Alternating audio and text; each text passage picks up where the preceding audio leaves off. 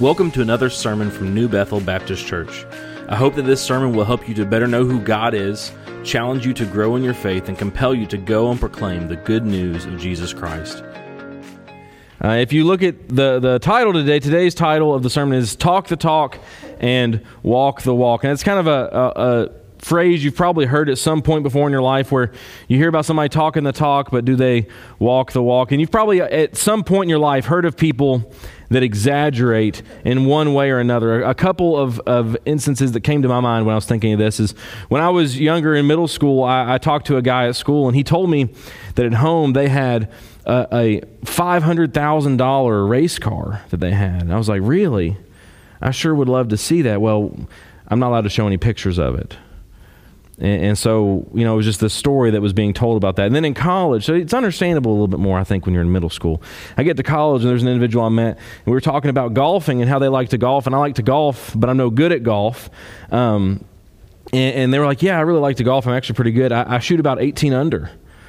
And I was like, On like 18 holes, you shoot like 18 under? It's like, Yeah. I was like, What are you doing here? And why are you not making millions of dollars?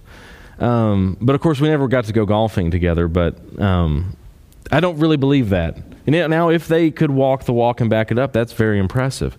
But that's this idea of when you say things, is what you say congruent with the way that you live? And I think that's a little bit of what we see in this passage as we get into it. So we're going to start in Colossians chapter 4, verses 2 through 6. So I want you to remember, we're getting to the end of this book of Colossians. You're going to see some repeating themes, some repeating phrases that he uses. Um, but also just notice that we're getting toward the end. This is kind of final instructions before some final greetings. So here's what he says, starting in verse 2 Continue steadfastly in prayer, being watchful in it with thanksgiving. At the same time, pray also for us, that God may open to us a door for the word, to declare the mystery of Christ, on account of which I'm in prison that I may make it clear which is how I ought to speak. Walk in wisdom toward outsiders, making the best use of time. Let your speech also always be gracious, seasoned with salt, so that you may know how you ought to answer each person. Let's go to the Lord in prayer this morning. Father, we thank you for this day that you give us, this time that we can come together, Lord. And I pray that you will be with us. You will just convict each of us. You will show us how you would move within each of our lives. You would show us how we should pray, how we should talk to you, how, how we should talk to others, how we should uh, live our lives, and how we can honor you in that, Lord. I pray that you'll be with us in Jesus' name. Amen. So, as we get to this idea of talking the talk and walking the walk, I hope you can see in this passage why we're doing this. The first thing is we see this idea of talking the talk. What should we be saying? What things should we be doing? What things should we say? The first thing that we should talk, the way we should talk, is that we talk to God through prayer. The first way we should talk is we talk to God through prayer. Prayer is an essential part of the Christian's relationship with God. You cannot follow Christ faithfully and leave prayer out of your life. I want you to see here, he says, steadfastly, continue steadfastly in prayer. It is an essential component in what you're doing. To say that you want to follow God's will in your life, you want to follow Him, but leaving prayer out is like saying you're going to bake an apple pie, but you're not going to have any apples in it. It's like saying you're going to go on a bike ride, but your bike doesn't have any wheels on it. These are th- you're going to go run a marathon, but you're not going to wear any shoes. These, this doesn't make sense. Prayer is an essential part of our relationship with God. And any great movement of God is going to begin with prayer. There, there are so many sayings, so many things about this, how any revival of God starts in a prayer closet. It starts with people praying for God moving in their life, praying for God moving in the life of those around them. We see this in Jesus' life. Jesus prioritized prayer. When he had hundreds and thousands of people coming trying to hear him, coming trying to, to be healed, what, did it, what does the Bible say that Jesus did?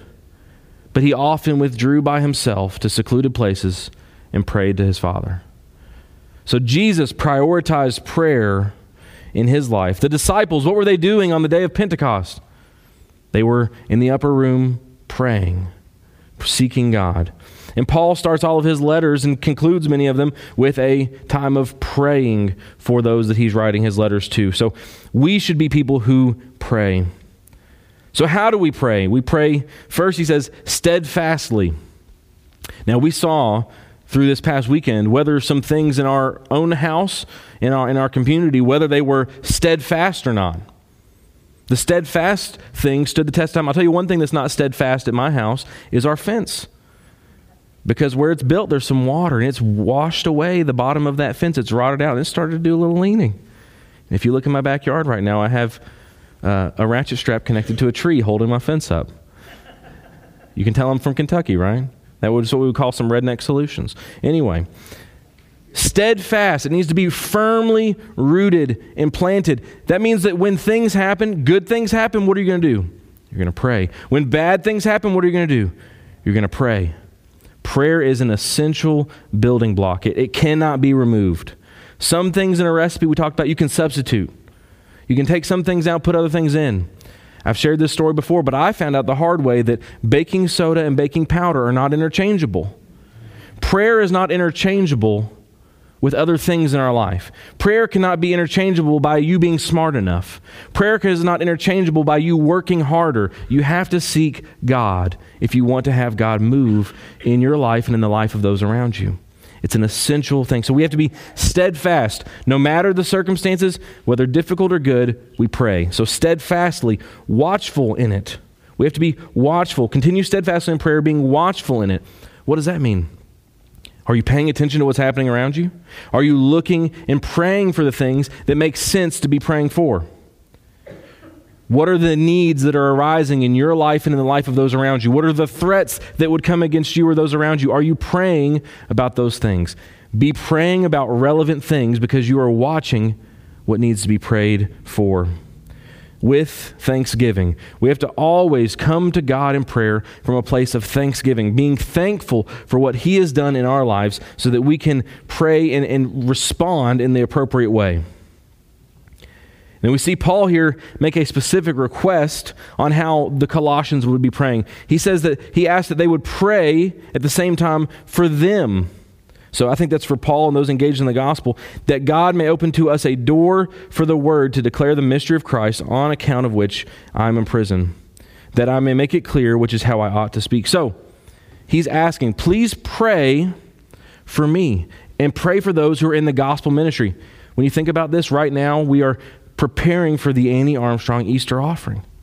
And during this time, you can see in the foyer, there are some prayer guides on how to pray for this Easter offering. Because there are people, right? We are engaged in the gospel ministry, so we should be praying for one another in that way, that we can all proclaim the gospel as we go. But we also pray for those that are in our nation and across the world who are going to places where Jesus is not known or, or Jesus is not worshiped, but there are people who do not follow him and seeking to make God known. That there would be doors that would be open to them, that they would be able to make the gospel clear as they go. So we should be praying for those who are engaged in the ministry of the gospel. And that includes ourselves, that we would be faithful in that, and for those of us in our church, that we would all be faithful in proclaiming the gospel. So, the first way we talk is talking to God through prayer. I think the second thing that, that's evident in this is that we should be talking to people through sharing the gospel. What Paul is asking for is clarity in his presentation of what he says is the mystery of Christ. If you remember at the beginning of Colossians, this is how Paul described the, the gospel the mystery of God, the mystery of God, of salvation for Jew and Gentile alike in Christ Jesus. That though people were sinful and deserving of punishment, God, through what Jesus has done, has made people able to be forgiven and declared righteous through what Jesus has done. This is the mystery of God. So he wants to make it, he wants them to pray that it will be clear that when they present the mystery of God, it'll be clear to those who hear. So the first thing is that we should be declaring the mystery of Christ. We should be declaring the gospel as we go. We should be pre- preaching and saying, listen, this is the good news of what Jesus has done for you. This is the good news of what Jesus has done for me, and the same thing can be done for you. We're all sinners, separated from God in need of salvation. You can't do enough good things. You can't work hard enough. You can't do anything to fix your own situation, but to trust in Jesus for his salvation.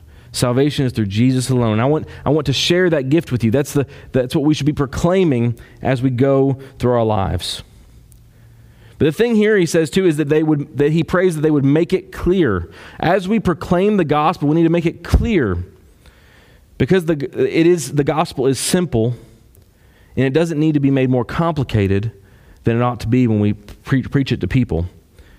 There's a few quotes I want to share with you. One's from Charles Hodge, a theologian. He says, The gospel is so simple that small children can understand it, and it is so profound that studies by the wisest theologians will never exhaust its riches. So, saying that children can understand the gospel because it's so simple, but the smartest people will never figure it all out. They'll never tire of looking at it and researching it. Another one from Pastor Tim Keller the gospel has been described as a pool in which a toddler can wade, and yet an elephant can swim. It is both simple enough to tell a child and profound enough for the greatest minds to explore. And I think the problem can occur within our lives or when we seek to proclaim the gospel to people when we take those who've never waded into the, wasp, the waters of the gospel, who've never waded into this pool, who've never heard these truths about God, and we throw them into the deep end. Because I, will tell you, I've been following God my entire, I've, I've heard about God for my entire life, been following since I was a child, and, and I've been following very intensely for, for quite a period of time, as I could say, as, as many of you would likely say as well. And every day, every year, hopefully, there are new things that you, you see and you learn that move you, and you're like, wow, God is so great. You never, you never cease to be amazed by God and His goodness. Just when you think you've learned all there is to learn, there's more that you learn about who God is and how great His love for you is, and all of the things that He's done for you. The problem we can run into sometimes is that if we make the gospel appear more complicated than it is, we, we aren't doing it any service. He says that he would explain the mystery of Christ, making it clear, which is how I ought to speak.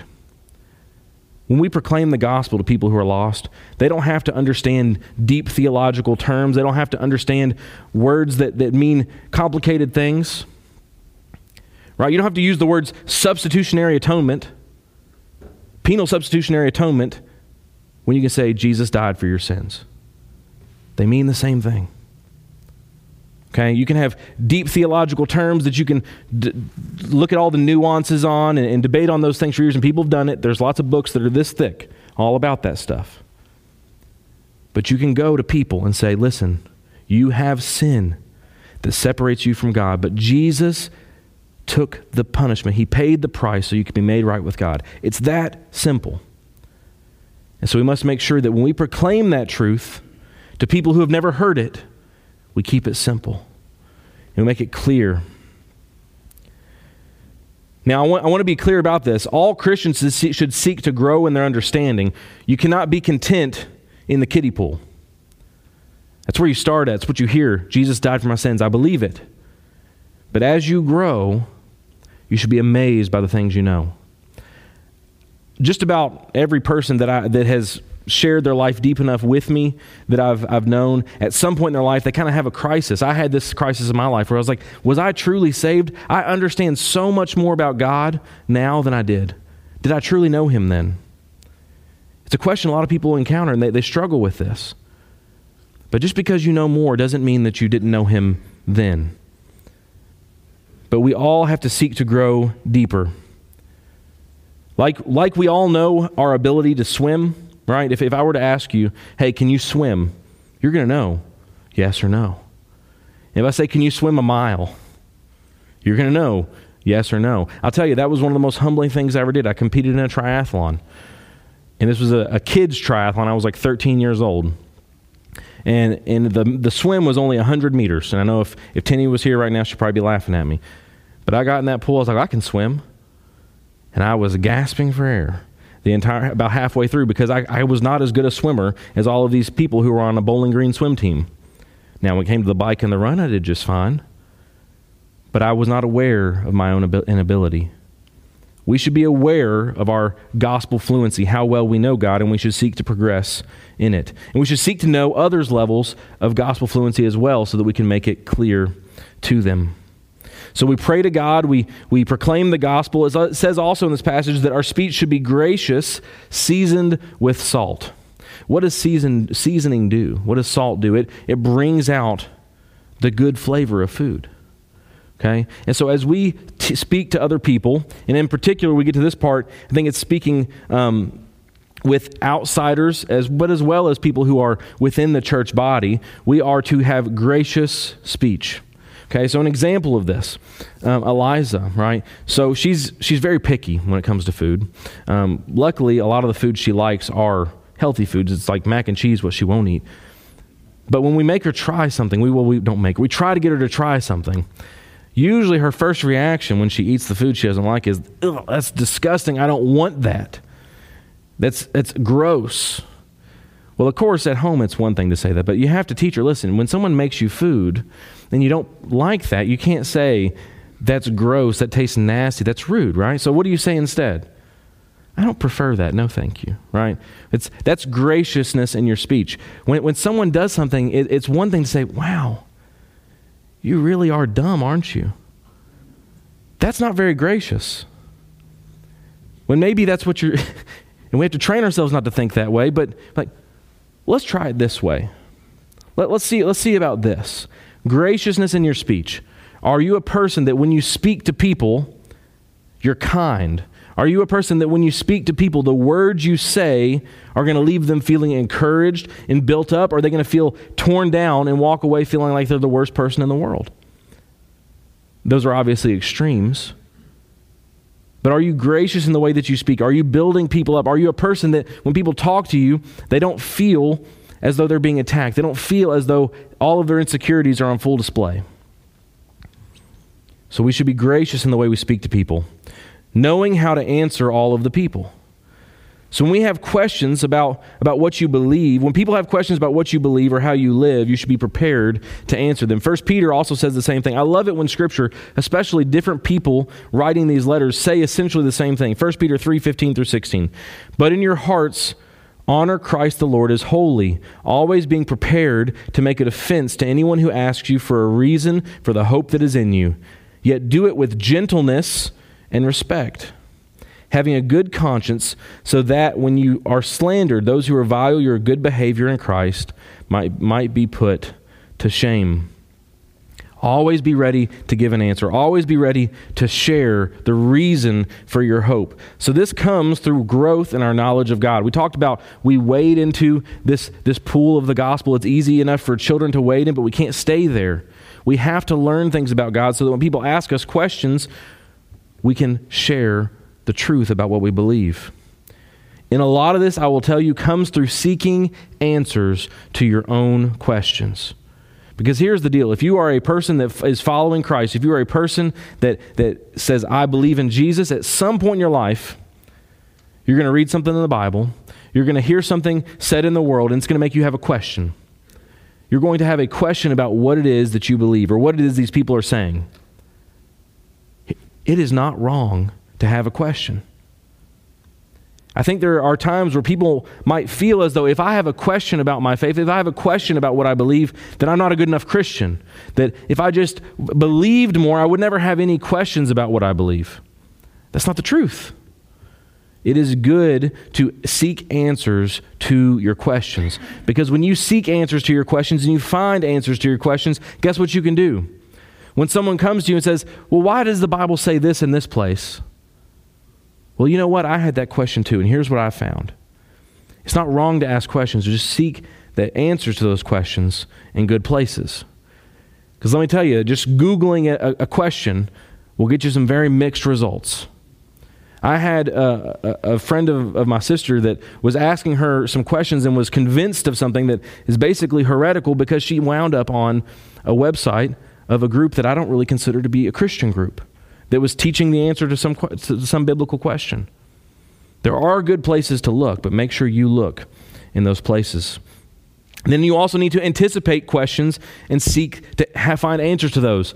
You know how we're supposed to be watchful in prayer? If we're watchful in prayer, we see the things happening in the world around us, we're going to know the questions people might have. What are the things people are concerned with in the world around you? Because what they're concerned with, if you tell them about Jesus, that's what they're going to be asking questions about.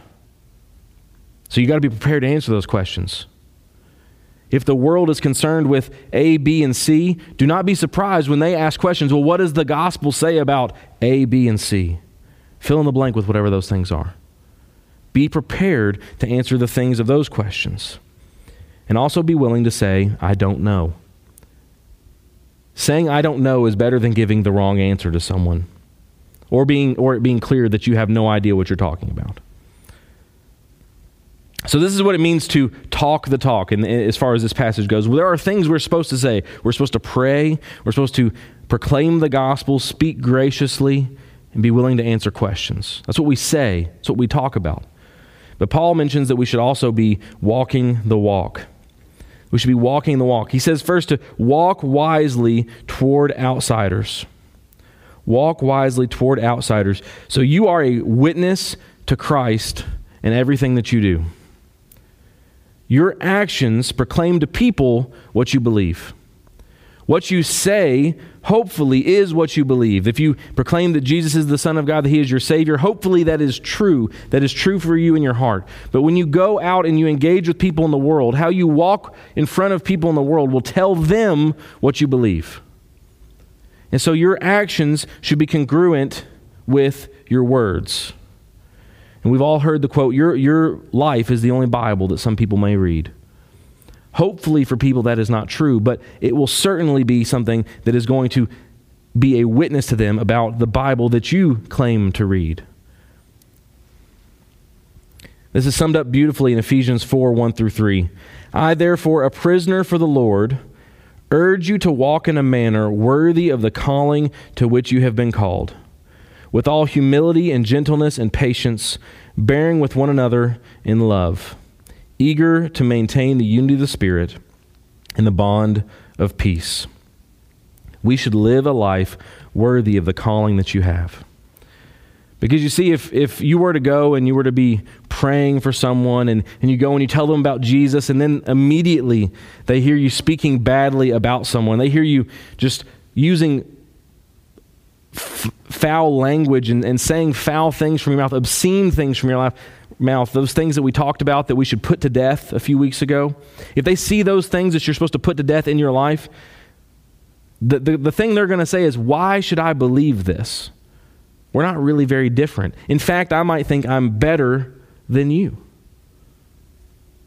We have to put those things to death, live a life that is worthy of the calling that we have, so that when we proclaim things, they see the evidence in our walk. You know, because if, if I'd went out with that person that, that told me they could shoot 18 under and they shot 18 under, I'd be like, man, can I be your agent? We're going to get you some money. You're going to go some places. But when I go out there and they shoot five over, I'm not going to trust anything they say anymore. And so when you go proclaim Christ is good, but then you go and you live a way that, pro- that proclaims that Christ is not, why are they going to listen to you anymore? We have to walk wisely in front of outsiders in particular, those who do not know Christ, so that they will see the truth of what we say in the way we live. That we also, it says, should make the best use of time. Make the best use of time. So, yesterday, this was something that um, I realized that I don't always do in my life in, in various ways. But so, what does it mean to make the best use of time? So, we went and got, went to a park yesterday. It was fun. And then we were coming home. We decided that, man, we need to get some projects done. We need to get some things cleaned around the house. And for some reason, I think this is, is common from what I've understood in a lot of men. We don't always do the things that are the most pressing. And so when I start to do some cleaning and order, I was like, you know what? I need to take some things to Goodwill. I need to go. Uh, Eliza's bike tires. I need to go get some bike tires. And two and a half hours later, I come back and I realize I've only gotten one bike tire, not two, like I thought I did. And the whole day was gone. And I didn't get a lot of the things done that I should have gotten done. I didn't make the best use of my time in that situation. We have to understand the reality of Christ's imminent return. Christ is coming back. And the Bible says soon. We won't know the day or the hour think what Jesus says in Matthew 24, 45 through 51 is a, is a really good example of how we should make the best use of time. Who then is the faithful and wise servant? whom his master has set over his household to give them their food at the proper time. Blessed is the servant, servant who his master will find doing so when he comes. Truly I say to you, he will set him over all his possessions. But if that wicked servant says to himself, my master is delayed and begins to beat his fellow servants and eats and drinks with drunkards, the master of that servant will come on a day when he does not expect him, and an hour that he does not know, and will cut him in pieces and put him with the hypocrites in that place where there will be weeping and gnashing of teeth. I think this is a pretty dramatic example, right? Either you're serving faithfully and you're doing the right thing, or you're like beating up all the people you work with and having a crazy part. Here's what I think maybe a modern retelling might sound like. Who then is the faithful child who, when his parents when, when his parents asked to clean the house while they were out of town, blessed is the child whose parents come home to find the house cleaned. Truly I say to you, they will be blessed. But if the wicked child says to himself, My parents are delayed, and begins to throw a raging party and destroy the house, the parents will come home when they do not expect, and they'll be grounded for all eternity. In that place, there will be no friends and no phones. I think this is a modern, in your chuckling, because I think that's kind of how people would have heard that. Like, why would anybody do that? If you know they're coming back, you're not going to do something crazy. But how many, um, how many movies or, or things have had plot lines like that where, like, oh, the parents are gone, I'm going to do what I want? Do you realize that when we prioritize things other than faithfully following God, that is how silly we look? Oh, you know, Jesus is away. Maybe we can go do these things. We can make a lot of money. We can live a really lavish lifestyle. We can do what we want. I can focus on these things. I know it's kind of wrong, but Jesus will forgive me. That's, that's exactly how silly we look. We look as silly as a child throwing a party while their parents are out of town because they think they can get away with it without getting caught. And there's been times where I think that this phrase has been misused and, and, and tried to be used to invoke a, a high level of shame, but it should invoke shame within us. Is that really what you want to be doing when Christ comes back? And so I want you to think about this. I want you to think about your worst moments over this past week. You don't have to say them out loud. I want, you to th- I want you to think about them. Your worst moments over this past week. And I want you to think about is that what you want to be doing when Christ comes back? Maybe it's a moment where your anger got the best of you. Maybe it's a moment where you were struggling with some sin. Maybe it's whatever it is, is that what you want to be doing when Christ comes back? And, and if you're honest with yourself, that should invoke some shame within you. There should be time, there, there will be times, because you're not going to be perfect, but there's going to be times when you realize, man, I kind of am glad that Christ didn't pick that moment to come back. Because I'd realize how silly I was being. I'd realize how silly those things I was prioritizing were. I would realize how I wasn't following him like I'm supposed to be following him. But I don't tell you this just to make you feel shame, because here's the thing shame should produce repentance within us the Bible says that godly grief produces repentance. So that when you hear scripture, when you see things that are sinful in your life and you feel bad about it, it doesn't make you just feel bad for the sake of feeling bad, but so that you will turn toward God. The whole truth of the gospel is that you are sinful. There are things that you should be ashamed about, but Christ loved you anyway and died for you anyway. And so as we follow him, the truth is is you're going to make mistakes, but as you identify those mistakes, you turn from them and follow Christ faithfully. Godly guilt produces repentance. But it isn't just about walking the walk either. The truth about this whole passage is that we have to talk the talk and walk the walk. It is so important that we have both of these things present in our life. You can't just talk the talk, you have to walk the walk. Talking the talk without walking the walk is hypocrisy which many people that would, would say they're not a Christian, that don't believe in Christ, would say that hypocrites are the reason they don't believe. What is a hypocrite? Is someone who says one thing but doesn't do it. They say they believe this. They say they believe in Christ. They say they, that He is the most important thing in their life, but everything in their life says otherwise. If you talk the talk but you don't walk the walk, you're a hypocrite. And we're all hypocrites because we're all sinners, saved by grace, but we should seek to be as little of hypocrites as we can. Proclaiming God with your lips and denying Him with the way that you live is a terrible way to live. But you also can't just walk the walk, you have to talk the talk. If you just try to follow what God says and, and, and live your life in a way that is obedient to Him, but you never talk about it, you don't pray, that's universalism. That is practice universalism. That's saying that I can live my life, I believe in God, I'm going to follow Him, but you don't have to believe that. I'm not going to tell you about it because it's not that big a deal. That's universalism. It's saying that what I believe is fine for me, what you believe is fine for you. No. The Bible is very clear that there is one way of salvation, that is through faith in Christ Jesus. And so if you live a good life but don't ever proclaim the reason for that good life to the world, you're acting as though it doesn't matter what people believe or what you believe. Preach the gospel at all times. When necessary, use words is a terrible way to live. Preach the gospel at all times and also use words whenever you can. You should talk the talk and walk the walk. And so this morning, I want to ask you where are you in this process? Are you talking the talk? Are you praying to God steadfastly, watchfully in thanksgiving, asking God to intervene in your life and in the life of others? Are you praying to Him regularly? Are you seeking Him in a way that is desperate for Him to move in your life, in the life of your friends and your family, and in the life of our church and, and in this world? Are you praying to Him? Are you sharing the gospel? Are you talking to people about the hope that you have? Are you telling people, hey, I need, to know, I need you to know about what I know. I need you to know about this truth that I have. I need you to know about this hope that I have because it'll change your life. Are you speaking in ways that are seasoned with salt? When people talk to you, are you encouraging? Are you uplifting? Or are you very harsh and direct and blunt? Christians cannot say, Well, I just don't have a filter. The Bible literally tells you right here you need to filter what you say and make sure that it comes across in a way that is gracious and seasoned with salt.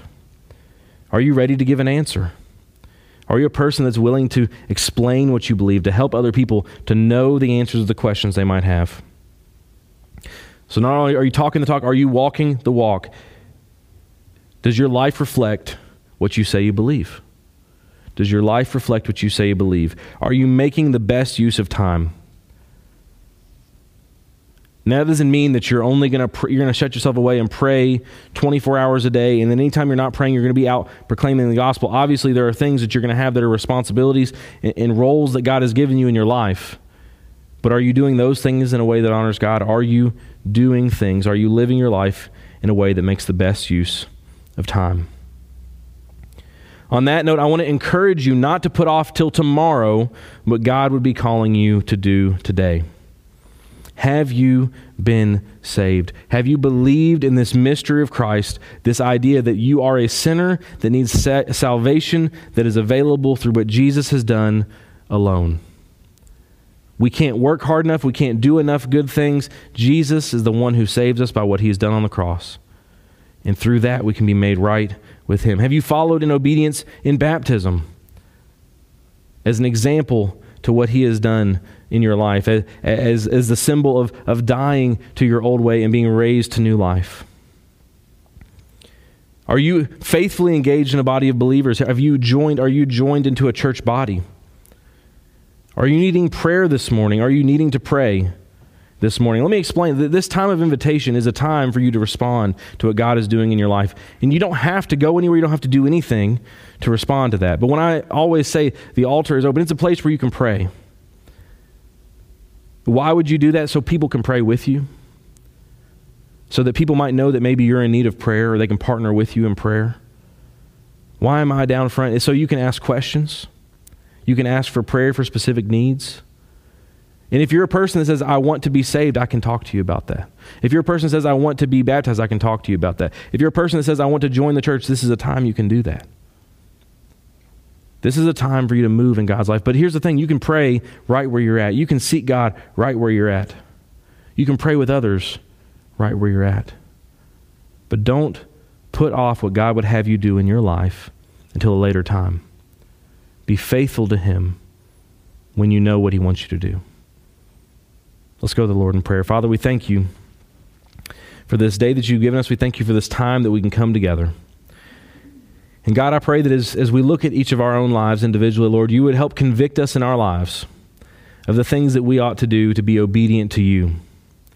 How we ought to seek you in prayer, how we ought to speak, how, to, how we should proclaim the gospel. That you would just work with our lives and convict us and show us how we can do it, that we would rely on you for those things. God, I pray you would show us how to live, that we would be a good example of what it means to follow you, that, that un- unbelievers would look at our life and they would see you.